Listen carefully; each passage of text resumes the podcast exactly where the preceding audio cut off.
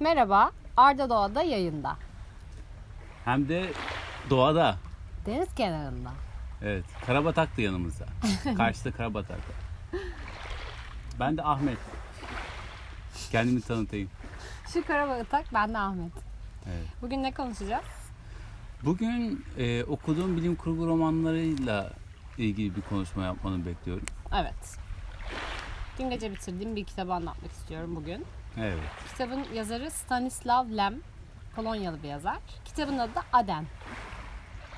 Ee, kitabı tesadüfen aldım. Ee, çok ünlü bir yazar ve çok ünlü bir kitapmış. Ee, DNR'da bilim kurgu kitapların arasından seçtim. Dikkatimi çekti. Şimdi bize kitap hakkında biraz bilgi ver. Yazar hakkında biraz bilgi ver. E, Stanislav Lem bir bilim kurgu yazarı ve çok kitap yazmış. Üretken bir yazar. Polonyalı. Bu Aden'i de 1950 yılların sonunda yazmış. Çok kitap yazmış bilim kurgu. Seviyor bu işi. Solaris adlı kitabının filmi de çekilmiş. Belki yazarı tanıyanlar Solaris'ten tanıyor olabilirler. E, Solaris'i de şey çekmiş Tarkovski. Evet. Rus muydu yönetmen? Aa, yok o da Polonyalı olabilir emin değilim. Andrei Tarkovski. Tarkovski çekmiş. Ee, hatta eleştirisini okudum filmle ilgili. Bayağı eleştirmiş. Tarkovski diyor öyle bir öğretmendir ki diyor ne anlatırsan anlat diyor onu kafasına sokamazsın diyor. Kendi bildiğini okur diyor. Kitabımı da diyor kendi bildiği gibi yapmış, uyarlamış diyor. Çok sinirliydi. Ee, Solaris'i de okumak istiyorum. Yani Solaris anladığım kadarıyla çok daha karamsar bir kitap. Ee, şey Aden o kadar karamsar değildi. Daha umut dolu bir kitaptı ama diğer kitaplarına baktım hep içeriklerine ve eleştirilerine daha karamsar. Yani en umut dolu kitabını seçmişim. Bence iyi bir başlangıç yaptım. E, Stanislav Lem'i anlamak için bence diğer kitaplarını da okumak lazım. Yani benim için çok giriş oldu e, Evet. Lem dünyasına. Giriş kitabı da Aden oldu. Şimdi evde bir tane daha kitap var. O DNR'dan alırken iki kitabını almıştım. E, Yıldız Güncesi. Ondan sonra Solaris'i de okursun. Sonra evet, Solaris'i okuyup sonra, filmini filmini, izleyelim. izleriz. Evet, Bakalım Tarkovski nasıl evet, çekmiş. Kesinlikle iyi olur. Ben de öyle düşünmüştüm. Ya Aden e, nasıl anlatayım ya? Çok değişikti ama anlaması çok zordu. E, ben hatta endişe ettim kendimden dedim yazarın betimlemelerini anlayamıyor muyum dedim. Bir baktık insanlar da anlayamıyor. Ya böyle bir betimleme yok. Betimliyor ama gözüne canlandıramıyorsun betimlediği şeyi. Bir gezegende geçiyor olay ama sen o gezegeni gözünün önüne canlandıramıyorsun. Ee, şöyle örnekliyor kendisini de bence o da farkında. Demiş ki astronotlarından bir tanesini konuşturuyor. Ben diyor çocukken bir astronot tanıdığı vardı babamın diyor. Bana diyor yaptığı yolculukları anlatmaya çalışıyordu. Şöyle anlattı diyor. İşte bilirsin hani şey kadardır.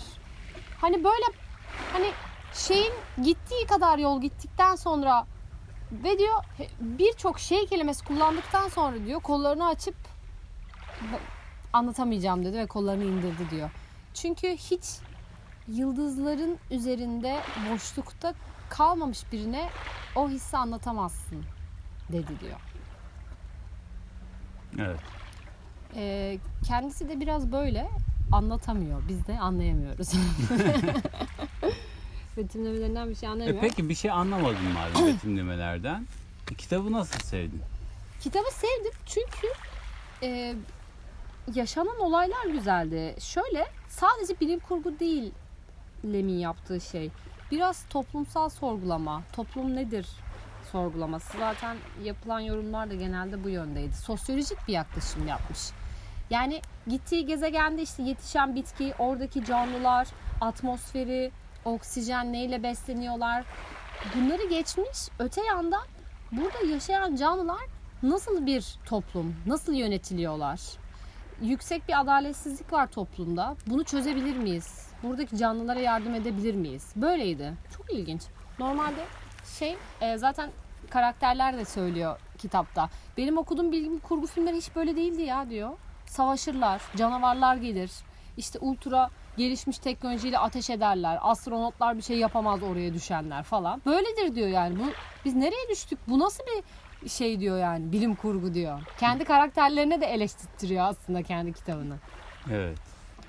Çok ilginçti. Ee, can tanıştıkları o gezegende tanıştıkları canlar ve onların ezilmeleri orada. Yönetimin faşist ve diktatör olması. Şimdi e, biraz spoiler'a girmeye başladık gibi geldi bana. Değil mi? Bana öyle geldi. Spoiler içerir. Ya evet. Evet. Ben Dün gece- dün gece kitabı dörde kadar okudum. Çünkü gözümden uyku akmasına rağmen bırakamadım. Yani o kadar merak ettim ki ne olacak, ne olacak, ne olacak, ne olacak. Dörtte kitap bitti. Dört buçuğa kadar da araştırma yaptım. Yazar ve kitabı diğer okuyanların ne söyledikleri hakkında. Evet. Böyle işte bir yandan anlamıyorsun.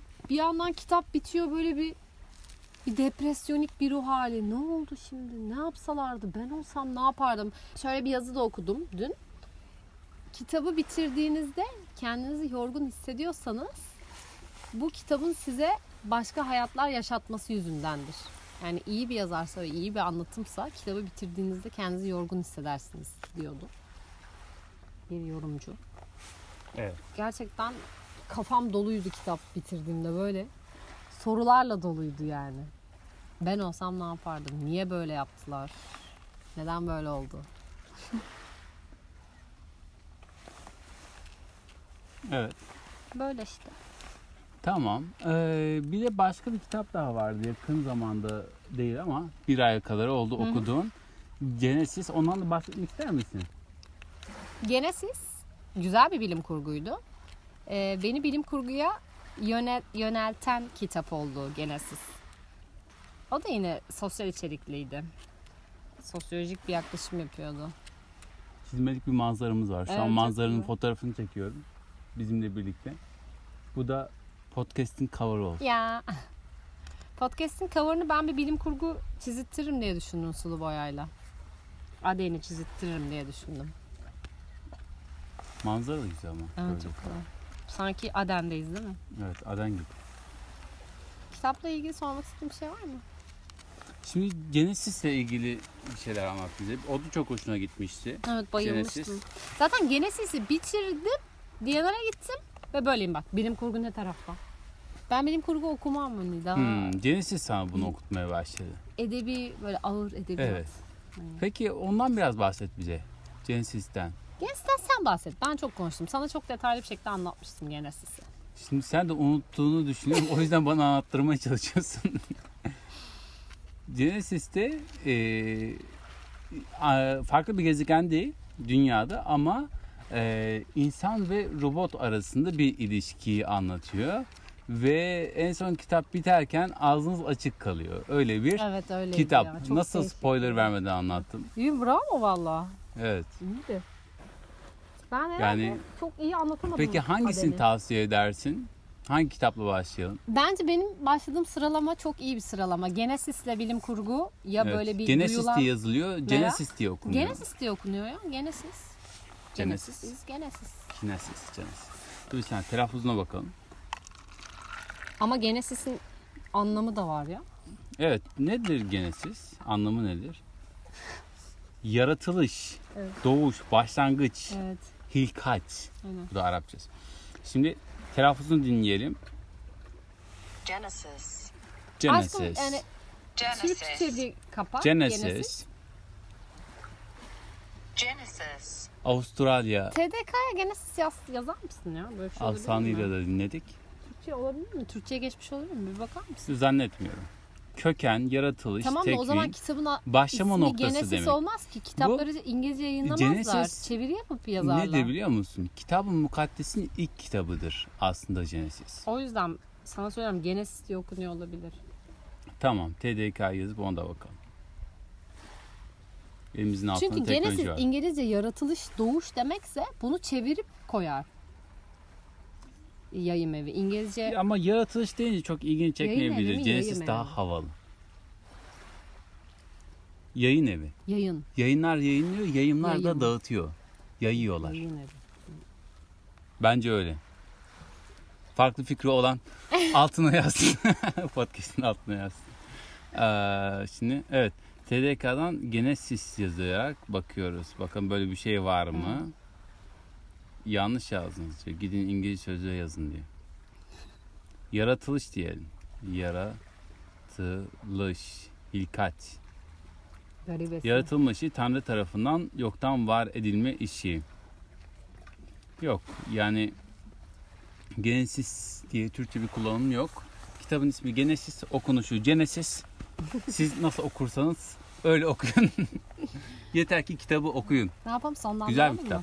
Bence sonlandıralım. Evet. Güzel bir podcast oldu. Umarım faydalı olmuştur. Kısacık anlatı verdik. Evet evet. Ee, podcastlere de ara vermişiz ya. Evet uzun bir aranın ardından Arda tekrar doğada. Yuh, hepinizi öpüyoruz. Uhu. Kendinize iyi bakın. Bu arada Happy New Year. 2021'deyiz. Evet. Bugün 2021 ikinci günü. Bunu söylemedik. Evet 2021'in ikinci gününde yaptığımız bir 2021'in podcast. ikinci günü. Oo. 1 1 2021'de yapsaydık keşke podcast. Yani 2-1, tarihler 2021. bizim için o kadar önemli, Önemli değil yani. Yeni bir yılı nasıl kutladık biz? Tabu oynayarak Evet. sonra yürüyüşe çıktık. Yani dünya 365 gün 6 saat dönüşünü tamamladı.